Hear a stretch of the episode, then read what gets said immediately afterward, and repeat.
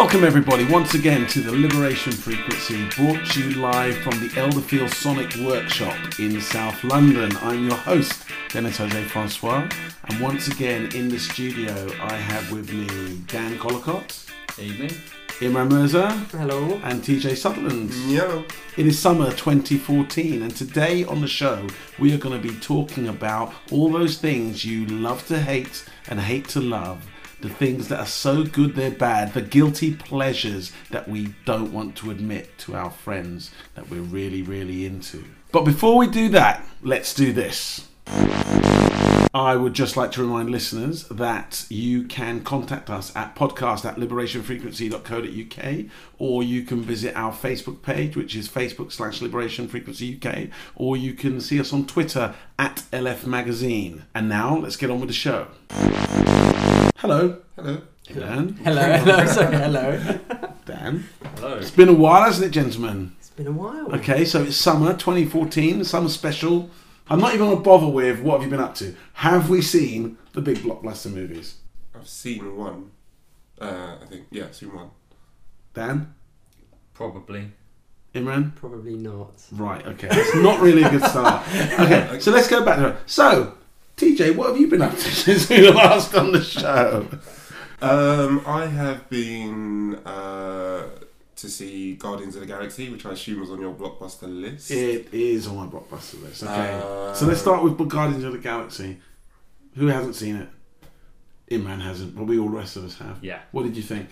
Uh, I thought it was very, very, very good. I've seen it twice actually. Okay, so on a scale of 1 to 10, where 10 is the Avengers and 1 is the Roger Corman Fantastic Four movie, where where would you, where would that, that's a bit hard, that's probably a bit harsh. Where would you place it? Uh, I'd give it a strong nine. Yeah, Wow. I would Wow. agree with that. Okay. What, what about you, Dan? Seven. Seven. Ooh, that's a bit, a bit controversial. Nearly everybody I've spoken to about it likes it as much as, if not more than the Avengers. Yeah, I'm getting a slight Actually- as well. That's Yeah. an impossible scale, I'm afraid. I- Avengers is freaking awesome. I know, I know, but people are saying. I think it depends. I think the people who are saying they like it more than Avengers are people who weren't invested in the superheroes. Because you can get into Guardians of the Galaxy without knowing, and let's face it, even comic readers like myself know relatively little about the Guardians of the Galaxy. so- So it's completely reachable. It's totally attainable. I think Uh, it's, it's a very different film to Yeah. Avengers. Avengers was exciting, amazing, you know, and it was a culmination of everything they built up to that point. Whereas Guardians kind of stands alone on its own two feet. And, and even though there's lots of to tie in because Yeah. there's Thanos and there's Yeah. the Collector, etc., etc. So there's quite a lot to tie in with the other Marvel movies, but you don't have to have seen them yeah, exactly. to enjoy the film. Plus, the, plus the soundtrack's amazing as well. Yes, yeah, and they set that up very well yeah, as well. Yeah, of course. Um, I think it also has the same sort of self-referential sense of humour, personality as Avengers, which does kind of make it sit very nicely alongside it. S- Somebody said to me that they thought the dialogue was better than Avengers. Mm. Actually, it's not that Whedon snappy re- uh, repartee. Hmm. It's kind of a bit cleverer than that, and I would no. I mean, I'm inclined to agree. Actually, it is very, it's very, very good. My only beef with it is it was incredibly unoriginal, and if you actually break broke it down to the sum of its parts, it doesn't. It It's isn't- unoriginal. Yeah, it, it, it, to me it was like if Marvel did Star Wars, and so many of the scenes kind of riffed heavily on things like Independence Day. We actually looked at some of the action sequence, especially the spacecraft and the fleet attacks and defending. It just it could easily just sit frame by frame as something that was in um, Attack of the Clones or one of the prequels in Star Wars. Well, they are all owned by the same company. Well, even even and I, I have a real ear for sound effects. There's even sound effects where you listen and you think, oh, huh, that sounds exactly like the U- the miniature attack UFOs or squad UFOs Mm. in Independence Day. That kind of high pitched noise, and it's things like that that I really do pick up on, and that really irritates me. Right. Okay, so you're not to be included in the general review of the film. um, so, Imran, do you plan to go and see this movie? I, I probably won't see it in the cinema just because that's the reality of it. But I would very much like to see the film. You should. I think you should make the effort. Do to you think see it so? cinema, Yeah. yeah. Yeah. It's definitely big screen. Right. Um, yeah. Although the second time I went to see it, I unfortunately, it was a bit, it was a late showing. It was a last minute job, and it was a small the um, Empire in Leicester Square, and the only seats left were on the front row. So, but it's quite a small screen. But when you're sitting in the front row, it's like it's, it's huge. I had so, front row for Spider-Man Three in the IMAX, Oh which is the worst seat. Oh, no. And that's why you wear glasses swings. now, basically. it is the worst seat in the house. Imran, so what have you been up to? Not the cinema, obviously. No, it wasn't the cinema. I was almost close though. Saturday just gone, I saw the stage version in the theatre, theatre, of Let the Right One In. Ah. I Is it let the right one in or let them in? It's Let the Right One In. Right, okay.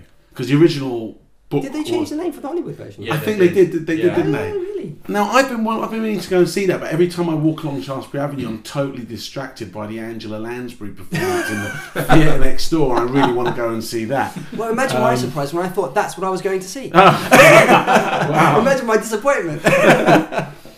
um, yeah, I imagine I'm going to hazard a guess. Everyone's seen one iteration No. of that. Really, you've No, not read I the haven't. book or No, not seen any no, of the films. Oh, I figured. Okay, All three, yeah. All three. Wow. Wow. Okay. okay. Um, yes. So I, I've seen the Swedish. It's Swedish original, isn't it? Yeah. Sweet. I've seen the Swedish film. Right. Uh, so it's always kind of horrible watching a play of something you've seen and know backwards because you can't really judge it on its own. Right. It Right. doesn't make you think in the same way because you've already thought about it. Um, but it's it's quite um, gory as hell. Really. I, I was I was stunned. Have you seen the, the state the play? No, no, no. I really the play wanted to. is So is incredibly Yeah. graphic. Like there So, are w- for someone who's not seen any of it, not read the book, not seen the play, Yeah. not seen the film, would you say it's worth going to see the play? Should I see the film or read the book before I see the play? Because I do want to go and see it on stage. I'm more. Uh, it's more appealing to me on stage than it is for some reason. If that's the case, I think you should definitely see it in some form or another. It's that good a story. I haven't seen the American version, um, but I he- I heard it actually have had very good reviews. I've heard yeah, the American that the version. was American alright. version, in some ways, is closer to the book Oh really? than the than, than the Swedish Yeah. film. it it kind of it misses out a few key elements on purpose um, to make it you know to make it to bring it to a broader audience they've obviously I wouldn't say dumbed it down because they haven't but they've missed out a few key facts which I won't give away because spoilers but in in many other in many other senses it is it does tilt quite nicely towards the book whereas I think the Swedish version there are a few areas which again they've missed out. So if you probably combine the two, you'd probably have a really good close adaptation. But both are really good on their own merits, which you know how I feel about some remakes, and uh, especially when it's a bit unnecessary. But I have to say, it did a, did a really good job. Moving on again, Dan, what have you been up to? I, okay, I won't talk about Guardians of Galaxies. I saw um, Rise of the Planet of the Apes. Oh, I haven't seen that yet. Haven't seen it. Really, really. Is it Rise or is it Dawn of the Planet? Dawn of of the the Apes? Planet. Dawn. Yeah. Sorry, Yeah, everybody Rise gets was the that first one. confused. Yeah. Was Rise the last one? Rise was the previous one. Previous Yeah. one, yeah. okay. Um, Yeah, we saw yesterday. Sorry to interrupt. no, uh, yesterday I saw Into the Storm. Okay.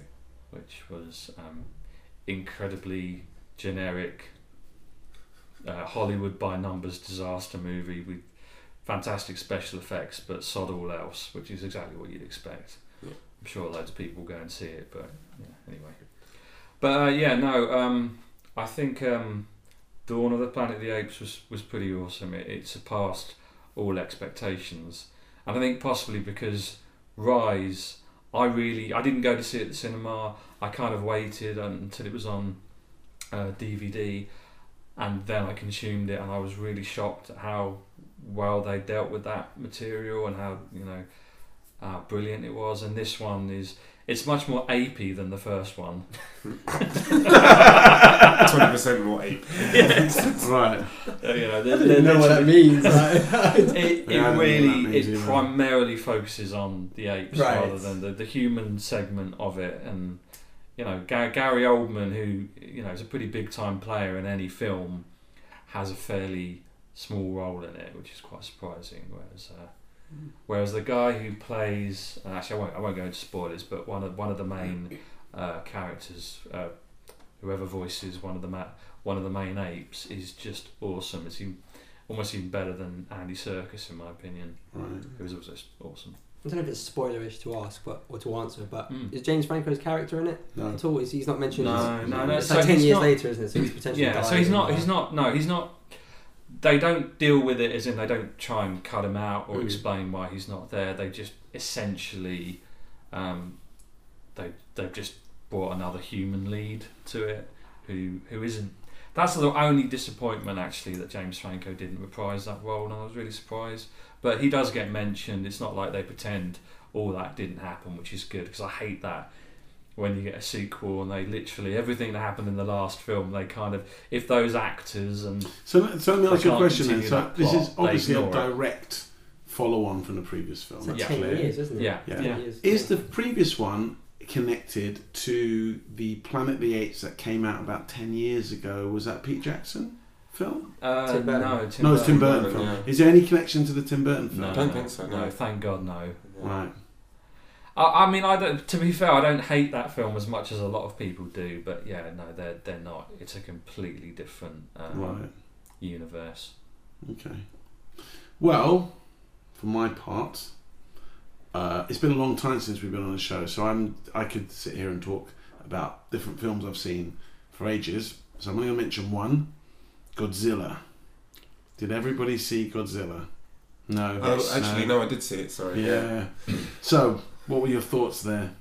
I fell asleep during it. Wow, that says That's a damning- that's, that says a lot. I, um, in fairness, I, I, I went to uh, went to the premiere, and You um, fell asleep in the premiere. Yeah, I had a few glasses of wine, and um, but I, I, yeah, I didn't.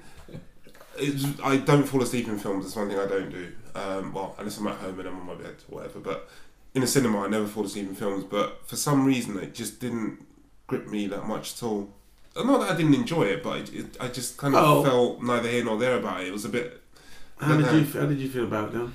Uh, I think everything that was the monster itself and the the villainous monsters was pretty awesome. Every every time they were on screen, I think um, the actual the Japanese mythos and all the kind of films and material that went behind it with such careful due reverence, so that the actual monsters look fantastic. Everything was spot on, in my opinion. I'm not, I'm not an expert on Godzilla, but for me, that that was brilliant. But everything else around it, all the various different characters and plot lines, yeah. They were all a bit, a bit Meh, meaningless. yeah. The, I, I felt I felt that the monster stuff itself was great. Yeah. The monster fight was absolutely great. That was really good. I mean, despite the really, really thinly scientific based use of electromagnetic pulses as weapons by the monsters and stuff. Do you know what? I actually But that's thought right. It's a monster film. I actually thought of, of Dennis when I was watching it, and, and there was all this science, and I thought, I bet, I bet if Dennis sees this, he's going to be wriggling in his seat with, with annoyance. But you know, you don't go to see a film about giant monsters and get nitpicky about the science. Come on, you know. So, so I'm happy to let that pass. What bothered me was, like you say, it was all the stuff around the film, and there's one thing in particular, and it's not that it bothered me so much in Godzilla, but it bothers me in general in movies, and it's that scene you get in disaster, action, world, end of the world films, right, where the, where you, it cuts to the military. Right, and they've taken over this town, oh. right? And their military staging post in somewhere Southern California. I can't remember the name of the town. Something, something, Southern California. And the camera pans along, and what you see is uh, a truckload, a truck come in, and all these soldiers jump off, and they all start running. and then you see a bunch of people marching along, and you see some jeeps go by, and some soldiers walk that way. No, normally a and then the cam- Chinook. yeah, flying a helicopter flies off, and the camera pans round, and there's a train full of people with some missile stuff, and you think, what are they doing? They're just walking about. Just walking about. A truckload of people comes on, and some soldiers jump off and go, and some other soldiers jump on and go somewhere else. They're not doing shit. Do you know what I mean? They're just, and this is Hollywood's They're, view. mo- they're mobilising. That's what. That's right. doing. It's a Hollywood's view of how the army mobilises, and you, I, I was thinking to myself, they, surely they can do a better job than that.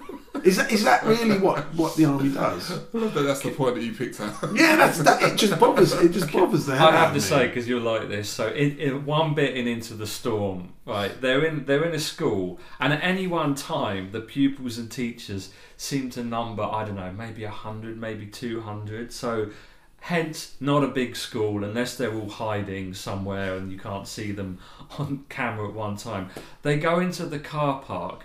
And because obviously it's a storm and they've got to make sure that there's as much vehicular mayhem as possible, there's about 50 big yellow buses. And I'm like, the first thing I'm thinking is not like, oh no, are they going to escape the storm? It's like, why do they need all those buses? That's ridiculous. That's almost like one per pupil. Maybe it's a private school and they do have one per pupil. But the best thing, sorry, I, I'll, I will finish on this. But the other thing is how many. Like, I I've never lived in America. I'm sure. Well, I know you have, um, but I didn't know that small towns, really like really kind of small community, small towns, just happen to have an airport outside of them with with about. 50 Boeing 747s. I'm glad, I'm glad it's not just me then, because I was like, I was like, wow, it, that that storm sweeping up Boeing seven. Where the hell did they come from? Where's the airport? Sorry, Nice. enough. So anyway, aside from Godzilla, the only what I've been doing is reading a lot of comics, and I just wanted to mention I finally finished because it reading Locke and Key, um, which is uh, we talked about Locke and Key a couple of years ago. It's a six volume Wow. um, by Joe Hill, who's the son of uh, um, Stephen King. Um, although it's very hard to make that connection, he's obviously done quite a lot to not live off his dad's laurels. And the artist is a South American guy, I can't remember his name at the minute. And it just looks beautiful. It reads brilliant. It's Lovecraftian horror, um, but with a modern, quite modern twist. It's just really, really, really, really good. And it's the kind of thing that when you get to the to the end, you kind of want to go and read back again because there's lots of stuff earlier on which was just very cleverly placed, and you think, oh wow, they, you know, it's a really, really tight story. So um, because we spoke about it, I think on one of our early podcasts about you know getting into comics, um, and I think I mentioned it then. And I, so now that the whole story is finished, I can say to our listeners, indeed, go out and get Locke and Key six volumes, hardback bound, very good stuff. Is it uh, available digitally?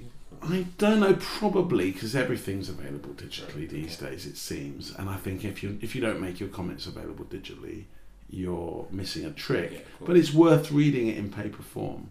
I, I, as we've discussed before, I find that when I read comics digitally, I don't spend as much time enjoying the art.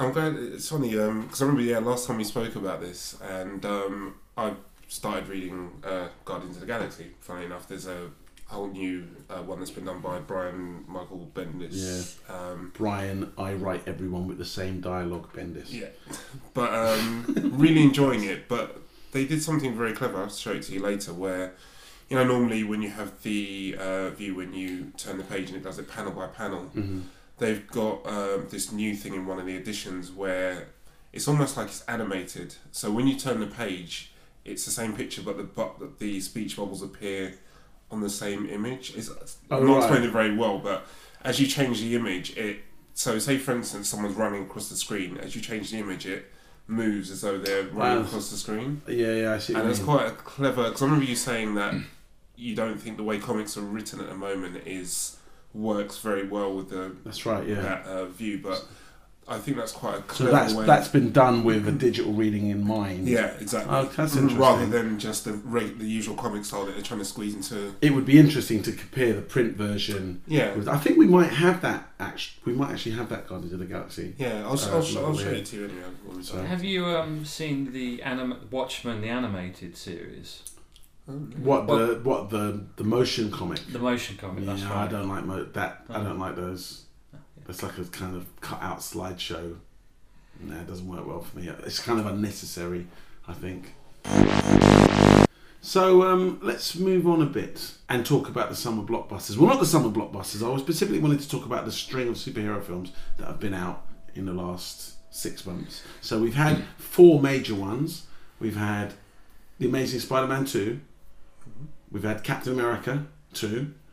We've had uh, X Men, Days of Future Past, and of course we've had Guardians of the Galaxy. Have I missed something? I Yeah. feel like I've Thor.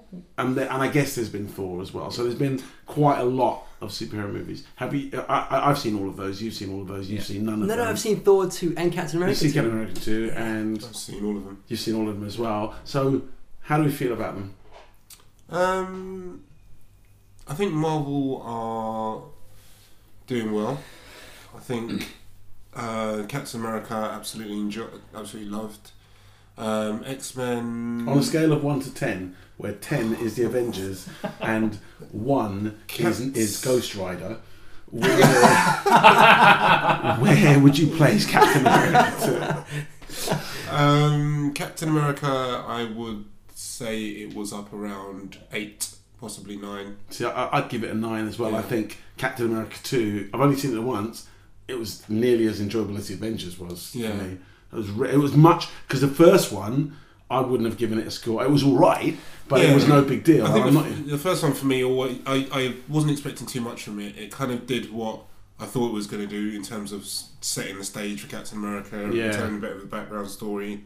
Um, but yeah, the second one really kind of upped the ante. It was, yeah, brilliant film. I always Um, thought his story was going to be the most compelling because at the end of Avengers, Iron Man's going to go back to being Iron Man. Thor's going to Yeah. go back to being Thor. So there's seeing Captain America adjust into this.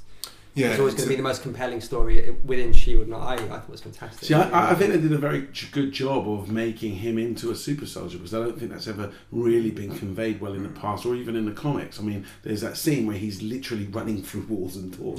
Do you know what I mean? I mean, he's just he's superhuman. He's supposed to be, and I think a lot of people don't don't don't recognise that. They also the other the way they did Falcon, um, you know, the bits with. Um, I was going to say Scarlet Witch, Black Widow Yeah. were really, really good, and they all, all felt very, very yeah, I balanced. can't, I can't think of any weak points of the film. To be honest, I, I, I liked what they did with um, the Winter Soldier character, like the Right. main villain as well. I mean, um, the action can name sequences. Of course you can. Of course And you can. Before I, Um, before I get there, one of the things I wanted to say was that I like I like it in general that Marvel are not pandering to new viewers in any way. If you're not on, and I'm, I'm, I'm almost directly quoting another something I heard on another podcast here, but so re- respect to the Geek Syndicate guys, but they said this, and I completely agree. Uh, if you're not on the Marvel train right now, too bad. You need to go back to the beginning and watch because they're pulling out villains from the Marvel universe that no one, you know, like Baron Zola and, and what have you. They've got they talk about repulsor technology and this, that, and the other, and, they, and without even blinking or trying to explain it as they go along. Do you know what I mean? Well, that's that's that's what I mean about the, the first Captain America film. And in fact, the first wave of films, it was all about setting the stage, and now they're gonna really just go for it. And uh, you know, like you saw with Avengers, they just went straight into the action, no background stories, none Yeah. of this, just straight into it. And that's you know, I think that's what you're gonna. Well, apart from maybe Thor, which was a bit weak for me, but. Um, But yeah, Captain America straight into it. No need for any further explanation. But Thor did show us a quick route to get across London in rush hour. I wasn't aware of, to be fair. Also, can I say one more thing about Captain America? Credit to the way they tied into the Shield show. Yes, Yes. They did that yeah, really, as really well. well as well. Yeah. yeah, very, that very was really cool. And and Yeah. now Dan. And just to actually come back to what Imran's saying, I think after um, Captain America was when the Shield got really good Right. yeah, yeah.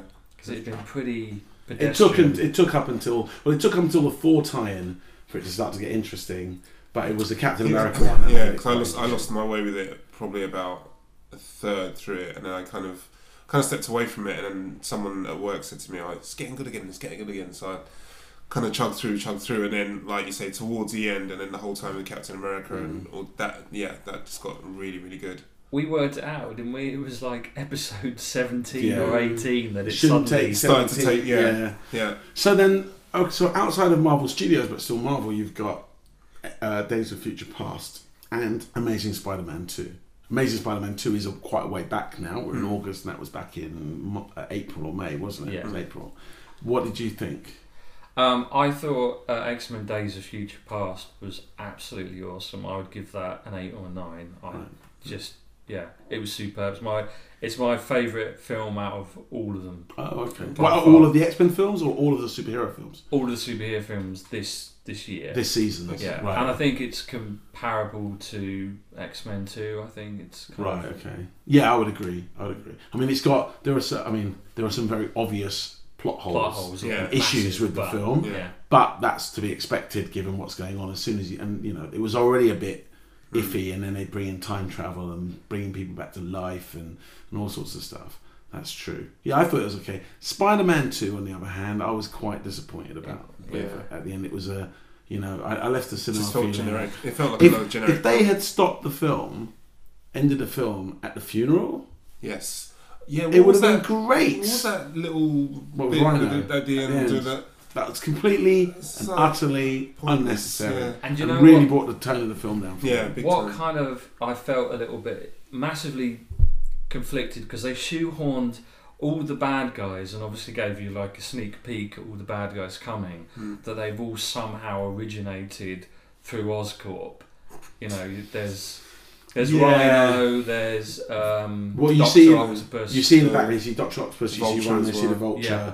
and Electro, which are, I mean, that's the Sinister Six, but that's not the origin of the Sinister Six. No. It might be in the Ultimate Universe, and I've, you know, I've said this on here before. Marvel are doing the movies. It seems more based on the Ultimate Ultimate Universe than, Universe, than the regular one. Right. But I'm not. I'm not sure because I'm not really that up to date with the with the Ultimate Spider-Man stories. But yeah, you're right. They I think one thing, that one part of the film that I did really enjoy, although I'm not sure I can. You've you not, not seen I haven't seen it. No. Okay. You can Uh, you can go go ahead if you want. Well, how they handled the whole Gwen Stacy. oh right, the death of Gwen that- Stacy. yeah. That, Sorry. oh, cat's out of the bag now. Um, Yeah. the way they did that was even you know I knew well the way I felt about it I knew it was coming and I knew it was going to happen. Yes. But the way they handled how it actually happened, I thought was very clever. It was very good. Yeah. Because even right up till the last second, You you, were still like, thought- Yeah. "Is it going to happen?" Wait, no, it's it, and Yeah. and then the way That was brilliant. I mean, That that's what I mean. If re- they yeah. just stopped the film at that Yeah, point, yeah. I'd have walked away and said, "Genius! Right, that was yeah. brilliant." Yeah. Because it's so whimsical up until that Yeah. point, really. Yeah. And they should have just killed it there. But yeah, so you kind of get to that and the ending, and you're like, okay, well, yeah, it's totally. still- yeah, it just deflates you at the end. I thought. Positives though, I think I think is it Dane DeHaan? Is that if I got that right? I thought he was fantastic as the Green Goblin, Hmm. although the kind of origin, how they tried to explain, you know, what what is the Green Goblin as some kind of uh, hereditary virus, uh, sorry, no, hereditary gene or disease kind of condition Yeah. was a bit strange. Hmm. And also, I think Jamie Foxx was really good as Electro for the main part. But it, it just, every time I saw him flying around, it just made me think Doctor Manhattan. Yeah, but Yeah. my, my, my problem with that though is that the whole way they did Electro was very reminiscent of the third Batman film, the one with, with Jim Carrey as the Riddler. The whole Edward, the whole uh, Edward oh, the Nygma. geek and You know, the whole Edward Nygma Idolising thing, working yeah. for the Right, company, you're right. idolising someone. He gets, you know, industrial accident at work, and he gets it. It's like not quite beat for beat the same, but it's Yeah. really, really similar. And the whole time I was sitting there, I thought, wow, this they've they've, they've just watched. copy and paste. Yeah. the And plus, the kind of the origin of Electro was a bit, it was a bit sort of kitsch because I think the trouble with a lot of films, um, especially a lot of the, the, the main Marvel canons, is you, you don't get. I don't know the, the, the kind of Iron the Iron Man. Some of the origin stories are kind of handled quite quite well, Hmm. and I think the the, the Spider Man, the Amazing Spider Man, Amazing Spider Man Two, the origins have been a little bit. I don't know. They've been really kind of kitsch and really sort of a bit of a throwback, and that Mhm. that kind of because I think I think with with Batman, you know, uh, Batman um, Dark Knight, it kind of it brought it to a much more serious level, Hmm. and you kind of compare that to Spider-Man Two, and it's like uh, Yeah, but It's quite. That's interesting because the Amazing Spider-Man, the first one with Andrew Garfield, and Batman came out at the same time, and I thought the first Amazing Spider-Man film was a much more enjoyable film than the Batman film, the Christopher Nolan Batman film.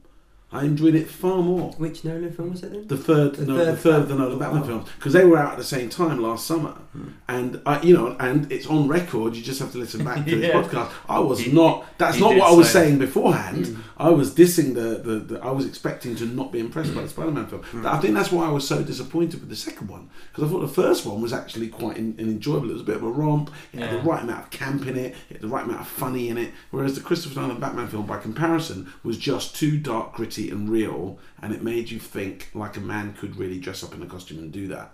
And I don't want that for, for my superhero. superhero I- yeah, I, I want it to be a bit larger than life, you know. And I just felt that there just wasn't even a spark of anything in there like that, you know. What do you guys think of Garfield as Spider-Man? I, I quite like him as Spider Man. I didn't think I would, But I think as A Spider-Man, Spider-Man, Spider-Man stroke Peter Parker. see, as Spider Man, I think he's great. As Yeah. Peter Parker, I'm Yeah. not sure. Actually, I'm not sure. They've normalised him too much. Well, they've modernised him, I think, Yeah. as well. He's, he's not a bit the- too hip and trendy. Maybe good he's not the looking and- bookish Peter Parker. The classic Peter Parker from the original Spider-Man comics a was a was a yeah. nerd, Yeah. like a bookish nerd, thick bottle Glasses, end glasses, books in his hand, getting picked up on and beaten up. Whereas by- before, whereas Garfield at the start Yeah. is pretty cool anyway. And And, it- and why it- do you need powers as well? Exactly. In that regard, Tobey Maguire was probably a better Pe- Peter Parker in that regard. But that's not to do with, I think, Andrew Garfield. That's to do with the way the part's been created. Created for from him, yeah. actually.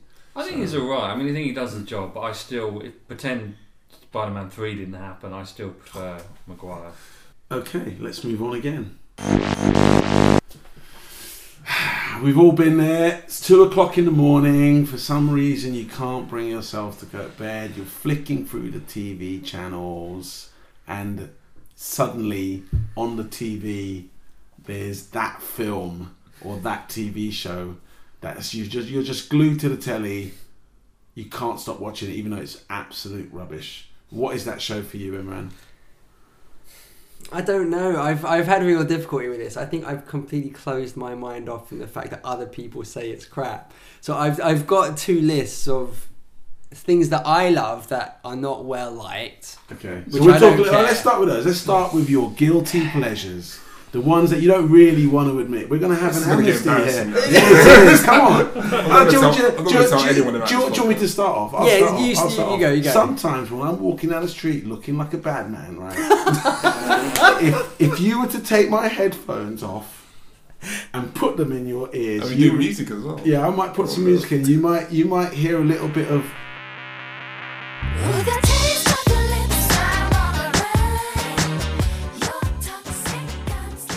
slippery. there Do you you, go. know what, do you know what?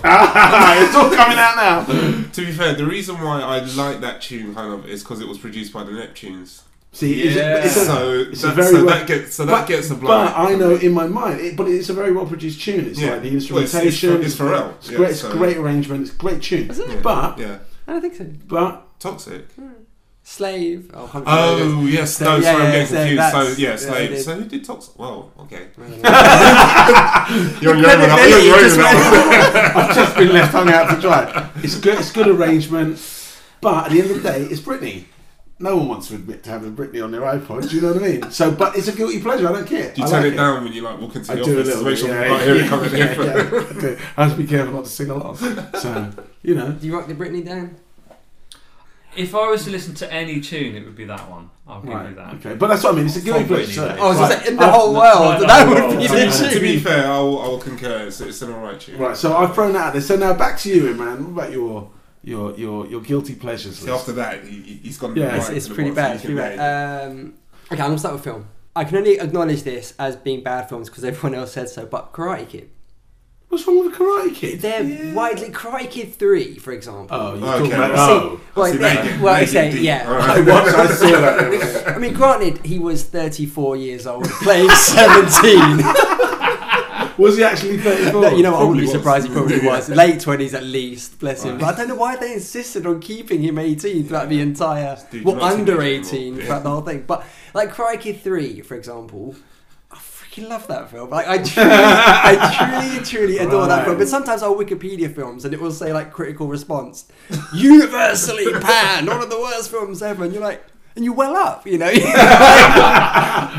Right. Ano- uh, Another film that I completely love, and I'm just amazed that again it got very very bad reviews, including the makers that, that they hated it. But Ghostbusters two, I knew you were going to say that. I love Ghostbusters I love- two. Now I, I think I've only seen it the once. I've only seen that one time, but I don't remember it because I was quite young when I saw it in the cinema. I don't remember it being that The bad. thing that the thing that I well I love it, and Bobby I I saw an interview. Yeah.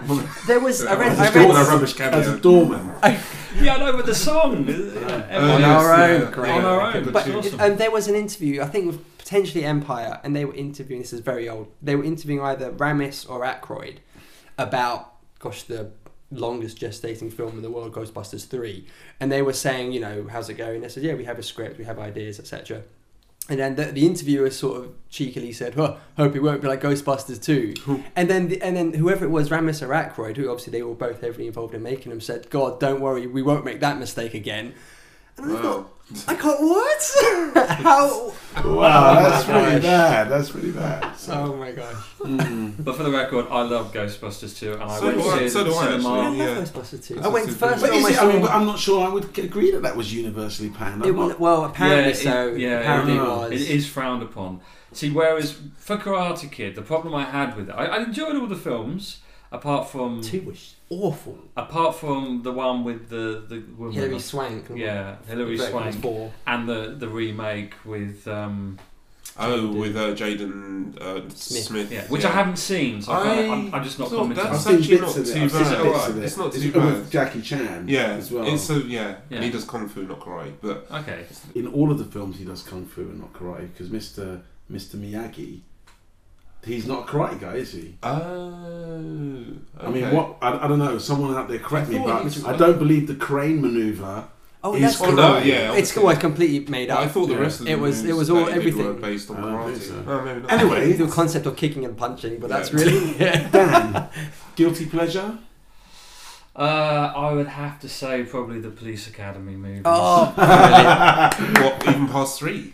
Even past three. Ooh, There how was many- something- wait, wait, wait. That's How like many- fifteen films. how- isn't it? really? Seven, seven, I believe. Wow. I think the, one of the last ones was like I remember the, the Moscow incredibly one. yeah, it was the Yeah. Moscow one. Oh. I think there's something about some of them. Some of them, don't get me wrong. One, two, three, and four, I will happily dip into. If they're on, I will be just like, you know what, I'm, I'm going to watch it.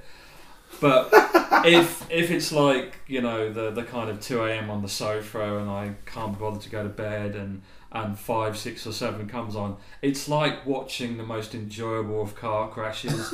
it's so bad.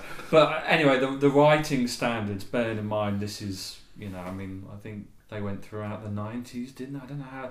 I wonder when the It's last. probably probably No still idea. being made. Well, No. for me, any like anything past well, anything that's not any of the ones that didn't have Steve Guttenberg in it, which I think the first three. I but- think it but, might have been four because I know that. Uh, because of my age, the first one I, could, I went to the cinema to see was four, Was which was four the one Citizens on Patrol. See, for me, oh, so been- I've no, seen that that. was two. For me, No, Oh no, no. Which is the one in It Miami? might have been three. Which is the Okay. one in Miami? Ooh. Was that the, five? the second one. I don't know. So for me, they, they It's have to confusing, it's have Steve Guttenberg, yeah, and I don't know the actor's name, but they've got to have Hightower, yeah, and Yeah. they've got to have Bubba, um, Bubba Smith. yeah, Bobby Smith. They've Yeah. got to have uh, Michael Winslow, the human Yeah. beatbox dude, Yeah. preferably Bobcat Goldthwait. He was in two. He was in, yeah, it's in two and three, I think. yeah. Or maybe four. He, he, in two, he's Mr. like the Zed. gang The leader, gang leader, yeah, and then yeah, he becomes part of the police Yeah, force, yeah. which I think is genius. Genius, in, the, yeah. in the second. He's one of the best characters. Yeah. I mean, it, it was a classic formula, and Mm. Bobcat Goldthwait was just fantastic.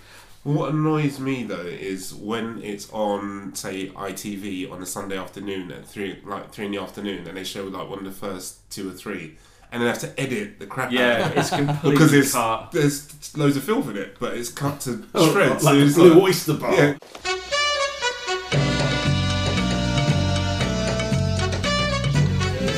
uh, No one gets that reference. I, every time I pull that reference, I always he was like, "What?" because I've literally gone, oh, uh, what you Yeah, go it's to not the- very politically correct. it's not Yeah, politically exactly. correct, but but everyone looks at me and says, "Yeah, oh, where is that then? Is, can you give me a, can you give me directions?" And I'm like, I, I, "It's it's not actually real. I'm So, sorry." um, TJ, what about you? Um. Oh, okay. Um. Probably my biggest film guilty pleasure has got. Well, okay. One's really bad. and One's not so bad. The I'll start with the really bad one, and then try and style out.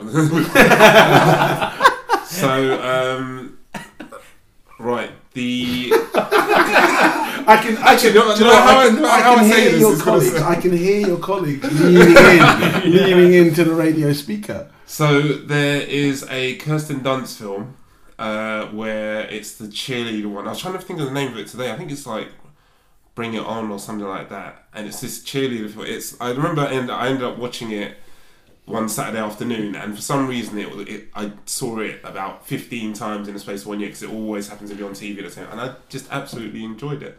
It's it's cheesy. It's American teen crap, but it's it's one of those films where you're just like, oh, that's actually quite enjoyable. Um, thankfully, none of you obviously have seen it, so so um,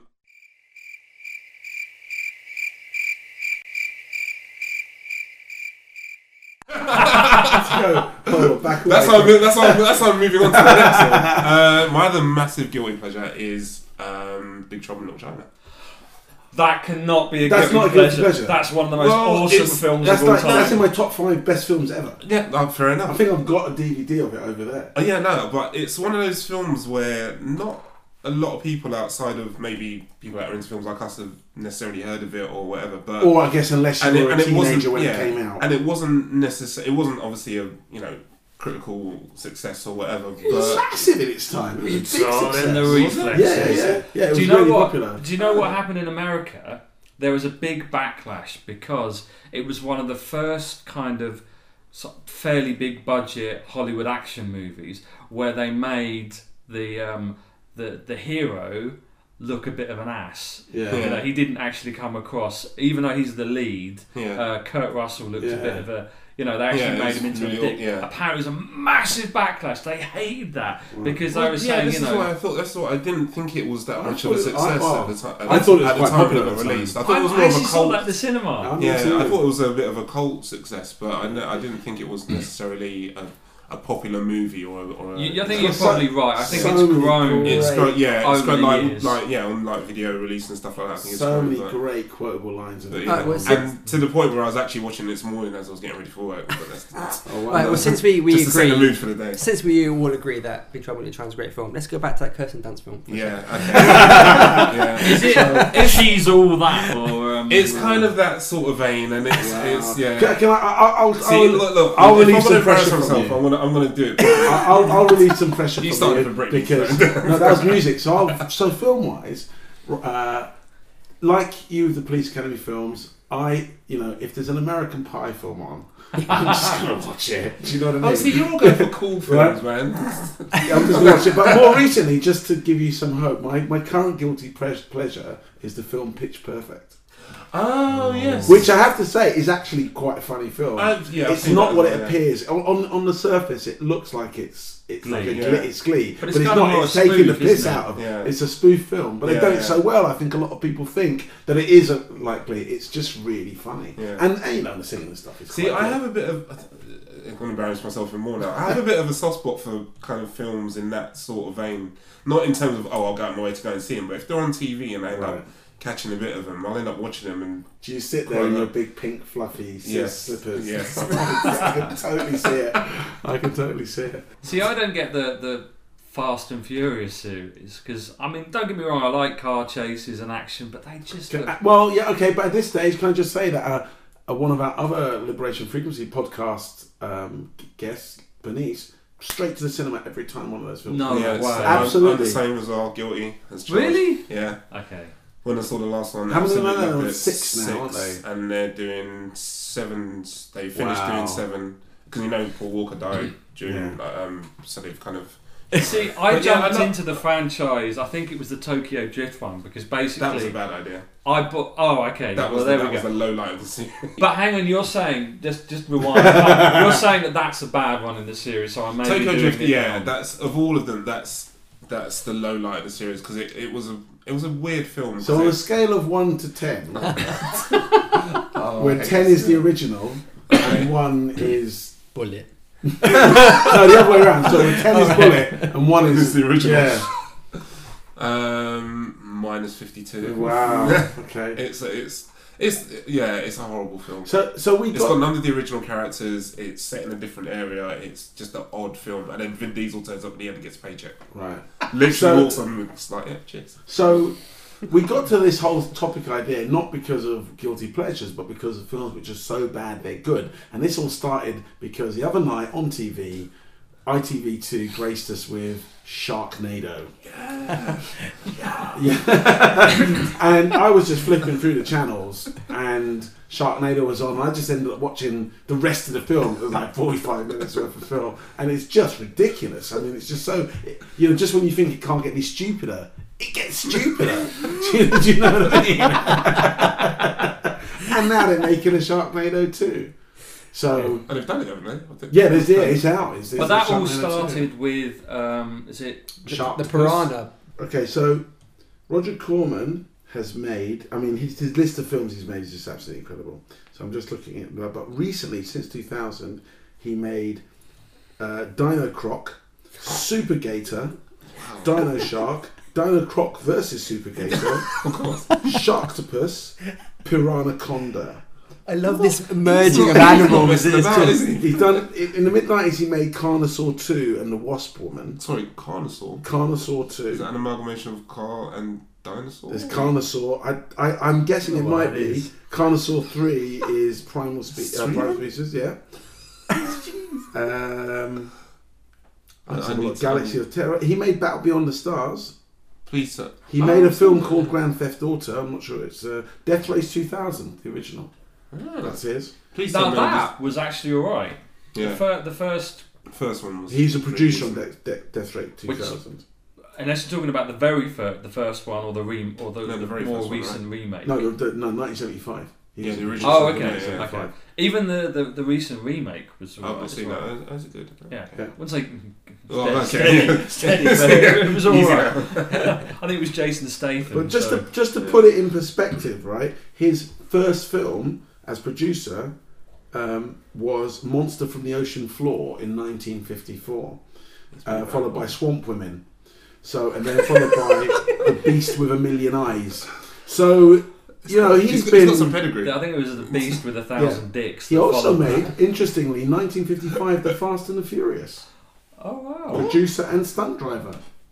Bloody hell. So you know this man has uh, has got a history. I'm surprised you never you, you know Some of those later, some of those later films, Yeah. though, man, they just sound amazing.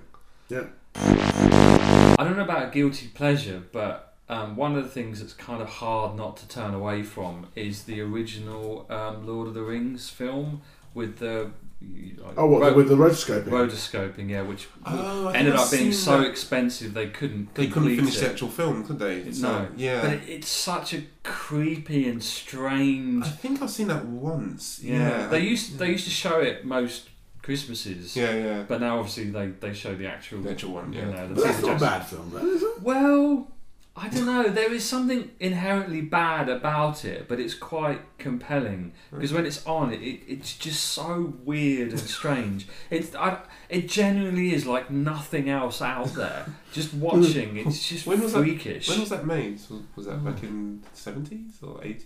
I don't know. Probably, yeah. Mm. Probably seventies or eighties. I would have said.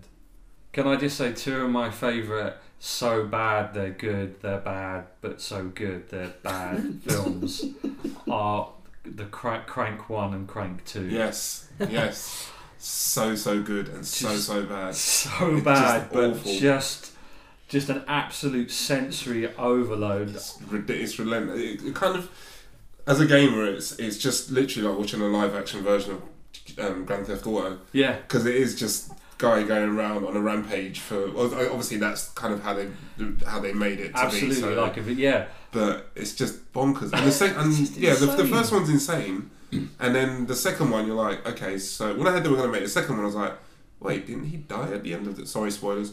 Didn't he die at the end of the first one? Um, Uh. and then they have this crazy robot heart thing. It's just absolutely insane. Imran.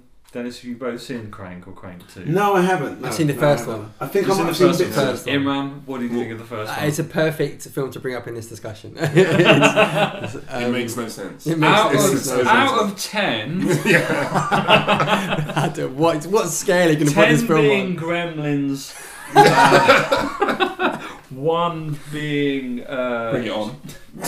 Bring it on. Wow. What would you give it? I, I think a good three and a half. But two two of those Oh, savage! Two of those points are really for the, the, the sex scene in the actual film, in the, in the middle of the street. In, Yeah. a, in a, just it's not spoilers, it will ruin nothing. But um, in a bid to keep his heart going, because that's the point. He has to keep his heart up by a certain beat. He has sex in the middle of the street with people Wow. cheering. It's you know worth two points of my three and a half. Oh, so- okay. Okay, but same question to TJ. Come on. Oh, what out on the scale? Yeah. It's got it's got to be a, a strong eight. Wow! I just I with enjoy it so much. I Anytime it's on with you. TV, I'll, I'll happily watch it. Uh, If One of my favourite bits though is um, with the uh, the cab driver when he drags him out and, and calls everyone and says it, says he's Al Qaeda. I thought that was so harsh. It's yeah. Look on your face right now. Yeah, that's exactly. I mean, that's I how think crazy it is. I dare you to watch 15 minutes of it and then to stop watching. Just Okay, say, all right. Yeah. I'll do that and I'll report back in the next podcast. Moving away from film, I, I wanted to have have a quick discussion about music. I typed into Google, or uh, sort of songs, you know, just to sort of get my mind going. Songs that are so bad that they're good.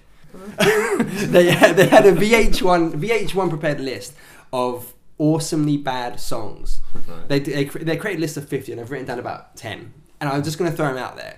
The thing with with someone told me about a couple of years ago, and it's the most distinctive music critique anyone can ever say. There's no such thing as a good song or a bad song. There is only music you like and music you don't. Which is the, the, the best summation of music Yeah, in the whole yeah. wide world. Didn't I say that? Yeah. No.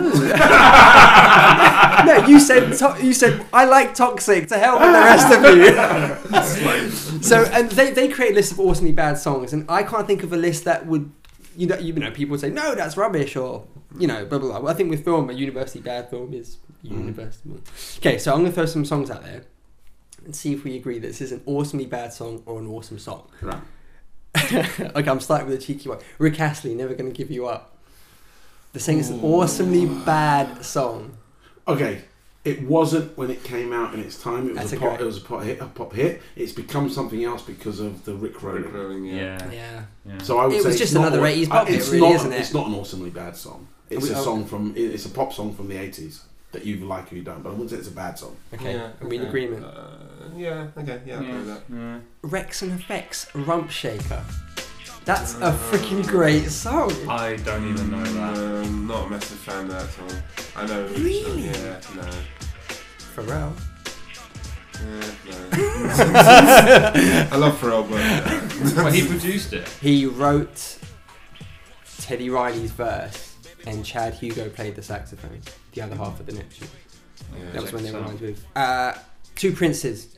Oh, uh, Spin Doctors. Spin Spin Doctors. Doctors. That's a great song. I quite like that. That's Yeah, good. it's not- yeah, I quite like that because mostly because it brings me back to a very specific point, space, and you know, place and point in time. Hmm. But it was quite a good song it's a anyway. great song. Yeah. yeah. Lyrically, Yeah. it was absolute guff. But, you know, it's- Another heart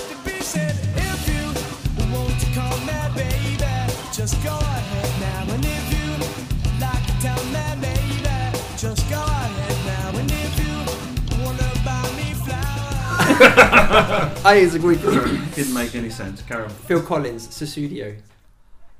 I, I, That's a I great won't have a I bad will word said against Phil. Exactly. Phil Collins, it's a great Yeah. song. it I have is. no It's idea what great Sussudio is, but it's a, it's a Yeah, great song, that's surely. the Yeah. I think it's a, is it a name of a girl. I think it, it is. Really? Yeah. Restaurant.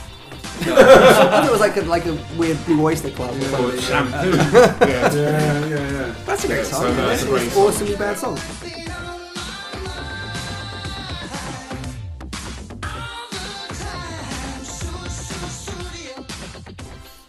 Thong song.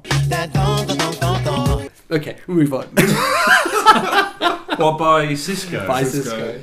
Sisqó. To Yeah, me- that's an awesomely bad song. I agree It's with that. awesomely. It's true. It It's is got- actually it's got quite. a really good beat to it. to be yeah, fair. it's quite a good Massively catchy cringy. song. Yeah. It's just the, the, Yeah. the It's- subject matter yeah. is just. and Sisqó's a dick. So. And he- And, he, and he's about three foot. Carry on. He is about three foot. Uh, okay, I've got two more. Uh, Informer by Snow. Informer, you know, say that I'm a snowman, I go blam. I like you bum bum down. Take the man that says that I'm a snowman, slam somewhere down the lane. I like you bum bum down. Informer, you know, say that I'm a I'll move on. Uh, I love that so much. I, as a kid, I tried to, lick your bum bum down. I tried to memorize how to say the lyrics because I was like, "Hey, I'm white. I can say these lyrics." I would- and I was like, realised, I would say it's awesomely bad because if you were in a bar somewhere and it came on, you wouldn't walk out. You'd you'd hear it and you'd go, "Oh yeah, I remember that," and, you, Okay, and so you kind of laugh. on at that it. note, I was in a bar in Holland and there was a lot. There was there was reggae play, being played Yeah. and stuff. And I went to the counter and I said, "What are these tunes?" I was with another friend of mine, and it was the Stat Snow album. And they Oh, played wow. everything except for Informer, and the rest of the album at that time. I'm not going to say it was brilliant stuff, but it was Well, interesting enough for me to say, "Well, who's Oh, this?" Because I could tell it wasn't like an Oh, artist okay. I'd heard of before. And then I thought, "That's interesting, isn't it?" Probably the one song that they, that they picked up was quite, and maybe the guy had some some talent. Yeah. Now. I was really stoned. Caveat. Yeah. So if anybody there, like you know, wants to pull me up on that, well, I will. Com- I will admit to being. Or if anyone wants to stoned. buy Dennis the Snow album, But just listen to the lyrics. It's Informer, you know, see Daddy Miss Know Me, I go blame. A licky boom boom down. Detects a man to Daddy Miss Know Me, stab someone down the lane. A licky boom boom down. What? Whoa! skills. Whoa! Can you do it musically? In farm. I used to be able to. I, I won't embarrass Wow. myself trying to do that now. That But, was So uh, it's like, Amazing. can you spell it out for us slowly? What did he actually say? are those actual words? yeah, so it says, in, Informer, you know me, Daddy, me, Snow. me, I get blame. awful. I licky boom boom down. Detective man said, me, daddy, me, snow, me, stab someone down the lane. Sorry, does that sound like Jar Jar Binks licky story? That's Jar Jar. He's a Jar Jar Binks. He's an informer. really can walk them down. Wow. Okay, so you got one more for us. One more, one uh, more. Billy Joel, we didn't start the fire. I was surprised at that. I just thought it was a. Oh, is this, accepted- is this from your search? Yeah, this is from the. This is VH1's list that's a of classic. awesome. Yeah, that's Yeah. what I thought. Awesomely bad Yeah. songs by VH1. See, I'll, I'll give you two. Baltimora, Tarzan Boy. No? Oh, okay. And then um, uh, Cotton Eye Joe by. that was on the list. I didn't write it down though. Yeah, that's that's. Well, no, that's just awful. isn't See, that's it? what I call, you know, any of that kind of 90s dance, like Outhere Brothers, Wiggle, Wiggle, Wiggle, or Who Let the Dogs so, so, Out. yeah, one tune that makes me cringe is um, "In the Jungle, the Mighty Jungle, the Lion Sleeps Tonight." Oh, like it's like, which version of it though? It's been Hey, redone so many times. The original. Yeah, who was it Any- by? I don't know. I don't care. I hope they're Die in a Hard. dark pit of despair. Wow. It always reminds me of school It discos, just, that song. yeah, I just it just it Right. makes me cringe inside whenever I hear it somewhere. I bet you don't like Come On Eileen either. Ah, come on, Eileen, I can, I can, Okay. I can No, give it that I. I that that I, I can't stand it. for or, about two seconds and then or then- it's raining men. Oh. Okay, so moving on from music, um, I just want about reality TV. all of it. All of it. you never watch any reality TV. Uh, I Is there any reality TV? Because that is the ultimate car crash. television. Actually, no. That is just so bad. Because like I've never really been into. So I thought I was going to sneeze. Karen. I- I've never really been into Big Brother. But there have been a couple of seasons of Big Brother where, due to the people I was hanging around with, I've ended up watching two or three consecutive episodes. And then once you're that, you're in. you're locked. you know, you're locked in. You need to know what's going on. It's shocking, isn't it? How how it kind of grabs think- you, yeah. pulls you in. But when they were doing, I don't know which channel it was, where they'd have like the all night cams. You Yeah, know, yeah. and you come back, you, you come back from the pub or clubbing or whatever, and you're just sitting around on the couch, you flip Watching through someone TV, and, and and it's like I can't get my eyes off the television, but this is rubbish. Were you watching that? Well, I've been in, in a room with Like people the who the, watching. the night ones. Like I used to. I, I was quite a big fan of Big Brother when they first started, and X Factor when they first started. I, I was watching it for the first few years. Um, I found it quite interesting, but I was only like Big Brother. I was watching the hour recaps. You know, I, I, I don't, I never, you know, I, I, I, had- I did flick on that. I think during the day, like E4 would have cameras throughout the day because they didn't have television. Yeah. they didn't Yeah. have programming from that time. It used to start from like six, and they used to put it on, and then you just see someone sort of staring, like just you know, it's that point in the day. Yeah, but then when they when you could tell when they're about to have a, a conversation about something, then it pans outside and you've got like birds tweeting and stuff, and you're like, well. You got they're swearing Yeah, or they're yeah, having yeah. inappropriate conversations, but it's like, well, what are you watching it for then? Like, Yeah. you can't see anything. I. Yeah. yeah. no, I um, I think the same as you. I think I maybe might have watched one or two seasons of Big Brother, but I just reality TV shows just Yeah. I just yeah they Back in the nineties, the original. Do we know what the original reality TV was? I think I do. We discussed. Oh, it. The Real Uh, World. the real, The real, Real world, World, from yeah. MTV. Yeah. That I watched the first I couple of seasons, yeah, I but that was quite different from what reality TV has become because that was actually just a bunch of people in a house. It's a little bit staged. Yeah. You know, like there was one. One of the seasons was in a house in Portobello Road, wasn't it? And the rest, Oh. the, the first two were in America. The third season, I think, was. In, Oh, I didn't see the was- ones was over here. I saw the was American in, ones, Was, was, yeah. was in. It was still Americans, but they'd all come over to England Yeah. to be in. A, you know. I seem to remember there was there was always a fight in a nightclub somewhere. Yeah, there was like in the Every first episode. season, I think, or second season, it was like Like that. someone's ex will turn up and then it'll kick off and there'll be a massive fight. But that was quite different from what street. from what reality TV ha- has become now. Yeah.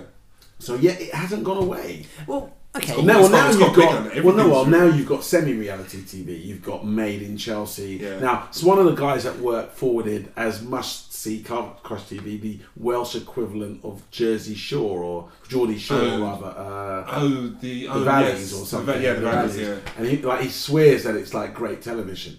So um, I don't know if I can quite go there. I will have to admit, I did watch quite a lot of Made in Chelsea simply because of someone else who shall remain nameless. Uh, end up watching quite a bit of it. Can, Probably like last two seasons, I think. can someone it? break down these shows for me? Because I don't get it. Like, is it staged or is it real? I uh, just I don't in that- actually well, get it. it's they use they don't use actors. Uh, they basically it's made up as though it's them living their everyday lives, but a lot of the scenes are done for dramatic effect. So it's it's, it's all bullshit basically. essentially, Because basically it's bullshit yeah. TV. It's bull- yeah, yeah, that's exactly what it is. Right. Bullshit TV. Okay. It's not like the real world where. Well, then again, no. I suppose they would have certain bits for dramatic effect, wouldn't they? They'd kind of set things up so there'd be. See, the only Okay, thing John. right now, Gavin and Bernice are quite into RuPaul's Drag Race. What the? Yeah, it's like America's Top Model, but with drag queens. It's on season six, right? Wow. Now they normally have they they'll watch three four episodes back to back, and I'll try and find other things to do in the house. Yeah. But I have to be honest. You walk in the room, it's like like really. You once you start watching, it's like no, I can't. And like the panel of guest judges will be people like uh, Sharon Osbourne or Pamela Anderson, or you know it's RuPaul and stuff. And Yeah. it's just like oh my god, I can't believe what I'm watching. That's the weirdest thing though with, those kind of shows. It's you're right. It's like the moment you if you just completely ignore it, it's fine. But the moment you kind of catch one little bit, Yeah. you get. so- I was get I, yeah, I was I was um, at my mum's house the other day, and she was watching this another one of those American ones that's set on an island, and the people they're like you've got a bunch of fit people and loads of drama ensues, and they bring on an ex, and it all kicks off. And uh, it sounds familiar. And uh, I was I was literally walking past the TV, and was, someone, that was our last trip to Ibiza. Someone, yeah, exactly. and um, someone was having an argument about something. I was walking past the television. I kind of turned around to kind of hear the end of the sentence they were saying, and then about forty-five minutes later, I was still standing in the doorway watching. it. yeah, exactly. I didn't even realise. it. I was like, I've gotta go to. It's like two in the morning. I've gotta go to. Yeah, that's exactly what happens. crazy. That is exactly what happens. Do you remember? Um, I, I think I don't think we discussed it on another podcast, but the Flavor Flav one and Flavor of Love. I was just about to mention I, it. yeah, I That was just. It Did was, you see the one where the lady took a Incredible. num- did a number two on the floor? no. This is a God's honest truth. I've seen one episode, and well, all these women are basically competing for Flavor Flavor Flav. Flav's Why? Why? I know. He's, Apart he's, he's, maybe in Isn't he like eighty or something? Like Yeah, that? he's a, Still And went they're rocks all the like- clock as well, but and they're all these like fit, nubile It- young honeys, crazy. desperate for fame, and you know, and basically it didn't matter. He could do whatever he wanted. He could take them on a date. He could take two of them on a date, and then end up like basically shagging one one night, and then shagging. You know, the next night he could shag another. But you know, it was just perverse Well, TV. as, as perverse as it gets, the, there was the, all the women were congregated in the hallway, and there was some excitement for something. And one woman, Wow, she that's- did a number two, and she tried to hide it at first. But then when people went, "Oh look, there, There's there's a a lump of shit, shit on the floor," she sort of confessed to it. She kind of went like, "Oh yeah, okay, well you They know." said it like that. I, was like, I oh, got there's ex- shit on the floor. Yeah, it was like, who who was I got excited. but the thing is, I don't, I don't So I remember got what she excited, said. so I shit myself. But the, the, the best thing about it, which really made me want to watch again, is she didn't get voted off that week. Oh, well, of course. He Voted off by kept who, her. who does the votes? Flavor Flav, and he was there, and he went, To "Oh, be we've fair, at least you know, at least you know with her, she's going to do something interesting. the rest of them must have been like, oh, How we're do going to you drink champagne, that? we're going to chill out. Well, he probably You're made a- going to do a shit. I'm keeping you in the house. You're going to do something crazy. He probably made a mental note and thought, well, things are going to get kinky in the bed. Exactly, I mean, God. She can do that. Wow. I can't believe I've been on two podcasts which has talked about this. Oh, this jeez. show. The Flavor Flav show. Yeah, Oh, Jesus. So, um, my TV guilty pleasure when it's on is actually Telcel TV, which I don't think is called. I don't, they don't really have it in this country. Like Um, QVC. Y- yes, but not not not the stuff where you've got like someone just trying to you know talking about Oh, the, the like stuff the with the, ad- Amer- the? American like the adverts, or- infoverts or whatever they. Do you know what? I'll, I'll where they're selling that. some mad product like you know that spray which just removes all hair off your body in one pass, or My- the vac pack machine that will make you pack like 200, 200 suitcase of clothes Is that the one? Is that the one with the English woman? Who, like, Yeah. There's one at the moment You that's attach running with your- the English woman. Oh, you- yeah, you Well, it's suckle this really the air crazy out. advert, This supposed English Yeah. cleaning woman, and Yeah. she does yeah, yeah. That's or the really- juicer machine that can, you know, those ones, and they're like My- 20 minutes long. Or the exercise machine. My, f- no, my favourite one is um, the Shaun T's um, insanity workout one. You not seen that one? you know, I- Oh yeah, yeah, yeah, I've seen it. I actually ended up doing the insanity workout because of that. I didn't buy oh, it. really? Uh, I borrowed it from a friend. Um, but yeah, it's it actually works bizarrely. But um, yeah, that. but um, Put your shirt back on, watching do those- We'll take your word for it. This is a family show. But yeah, those things are yeah, like three o'clock in the morning, like you wake up, there's nothing flicking across, and there's some crazy. But the adverts, amount, I some mean, I've actually products. bought a product. Well, I've had a product bought for me. There was this product about 15 years ago called the Rocket Chef, which replaces 30 different household items right in one device, and it's sort of like a, a hand crank blender So I thing. take it right? that's the only thing in your kitchen Uh, right now. Well, no, because the first time I used it to make hot sauce, once I'd made it, it worked. I was like, great, and then I couldn't open it, it welded itself shut, and I had to throw the entire thing with all the hot sauce in it away. Oh, no. I actually couldn't open it again because I don't know if it was my hot sauce or just the speed at which I'd made it turn had welded the plastic closed, and you couldn't open it. So it was like a one-use only. That's. I know. so, so that's my that's my guilty pleasure for late night TV. I, I have, I have, I have one as well. Um, uh, I, I used to. I, I- it took a few times to get to sort of admit that I like it. I'm disgusted at myself still to say it, but Bo' Selecta. No. I hate it. It's, the- it's awful. It's awful, but I love it. But I I hate love it. I hate that I love it. Every time I I, look hate that I back like on it. I don't love it. but- I've, you know, I think we've had this conversation Yeah. many times, but I just end up watching like the Ant and Dec ones and a Mel Mel It's B. just the guy with the rubber mask swearing and doing the worst impressions of anyone in the world, and it's just They're not even really impressions. they're not. are No, they? it's no, just, yeah, it's no, just no, the guy no. just, just yeah. And I, I, I, I got obsessed a little bit. Actually, I've forgotten one. I've forgotten one really bad. It's guilty like therapy pleasure. for us. It isn't is Yeah. like Yeah. therapy. Um, basically, they're on at really random times, but they're always on if you've got you know um, satellite or friends. no, no, no, not Friends. Christ, no. Although, yeah. Someone somewhere right now is watching Friends. No, it's all the various different UFO conspiracy and kind of most haunted style shows. Oh. You know they're absolute bollocks. You know they don't, don't have one ounce of truth. They're overly dramatic and ridiculous. Yeah, I just can't help but watching and hoping that they actually will Well, you find remember when something. like most of those American kind of like docu drama. Of, like the, the, my parents were watching Cheaters the other day. Have you ever seen that? No. Oh, cheaters as not the animal. No, not the animal. cheat, right? yeah, as in yeah, they, they basically bust people cheating for people. It's just like how awful is that? Yeah. That situation going to be? You're gonna have it on the t- TV Well, I show. as suppose I suppose on that subject, the biggest guilty pleasure that no one, even us, admitted to is surely everybody watches things like Jerry Springer when it's on, even though you don't want to. yeah. Uh, exactly, exactly, exactly. That is, yeah, and I think that's a good place. That is a good place to end. Yes. So tomorrow morning, when you want to, what's, what's, his, what's his name? Kyle. Jeremy Kyle. Jeremy Kyle. Oh my. Oh, anyway, right. And at that point, I'm really going to end. I hope, listeners, your guilty pleasure isn't the Liberation Frequency podcast. that would be that would be sad. Um, that would. So bad it's good. It's bad. It's good. Yeah, yeah, Good, it's yeah. bad. So, but if you wanna, if you wanna, you know, tell us what your guilty pleasures are, um, uh, well, we look forward to us babbling at you next time. Thanks, listeners. Goodbye, people. Come on. Goodbye, people. Bye bye. Laters, yeah. Yeah. All right. Excellent. Bye.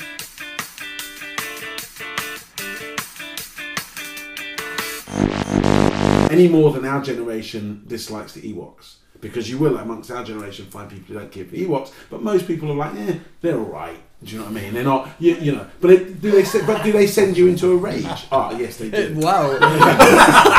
Jesus, jeez. Most people are not. Unlike TJ, Big chihuahua. most people are not sent into a rage by Ewok.